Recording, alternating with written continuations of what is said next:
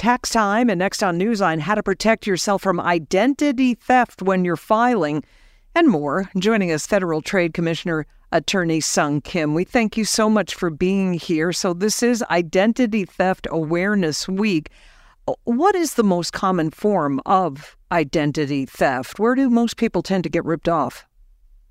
Yes, uh, thank you for having me. Um, yes, identity theft happens when someone uses your personal or financial information uh, without your without your permission. Um, and you know, common forms of identity theft could be uh, you know when someone has access to your or gets access to your credit card or bank account, um, and also or they could also get access to your name and address. And when they get hold of this info, they might post charges on your card, draw money from your account, or uh, open up new credit cards under your name or even get a loan uh, using your name. But this can create a huge hassle for people. And I guess that's why we are here Identity Theft Awareness Week. So uh, let's talk about this coinciding with tax season. How does somebody steal your identity when you file your taxes? Sure. Um, uh, you know, your information, your social security number could get compromised, or um, someone could actually contact you trying to get your social security number. And if that happens, you know, we uh, advise consumers not to not to give out your social security number.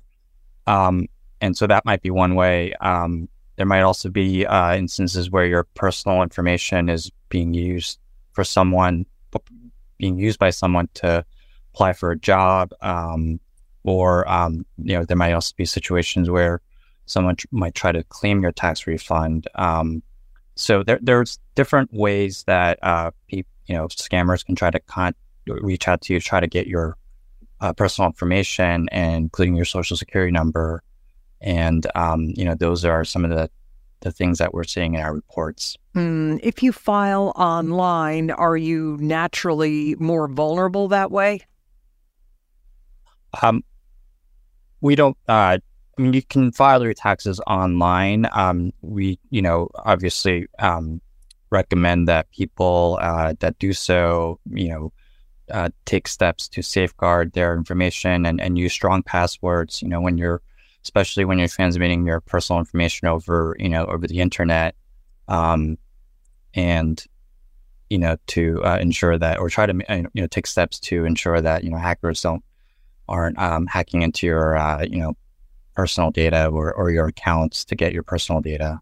Um, but you know certainly you know people you know millions of people file their taxes online and, and we don't you know we're not advising people not to do that but um, you know just take steps to you know make sure that your personal information isn't you know leaked out there Okay. And before we go, if you do feel that you've been somehow scammed or your identity has been stolen, if you left some information out there uh, that you didn't want, uh, there's recourse through uh, a website, identity theft. Is that correct? Can you tell us uh, briefly about that? Yes. Um, so if your identity, you know, your identity has been compromised or stolen, um, well, first, you know, you can immediately contact the credit bureaus to put a freeze on your, um, you know, on your uh, credit report. Um, so that's you know one of the first steps you can take um, to prevent you know your um, people from opening accounts under your name. But also, um, we encourage people to file uh, you know incidences of identity theft uh, by filing a report at identitytheft.gov. Um, you could also we have a Spanish language website, um, robo identidad.gov.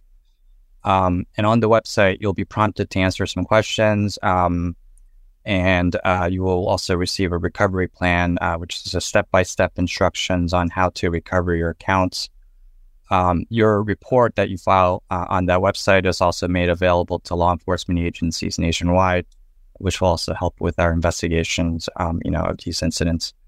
All right. Um, there's also a hotline um, that um, you can call um, if you're not comfortable in either English or Spanish.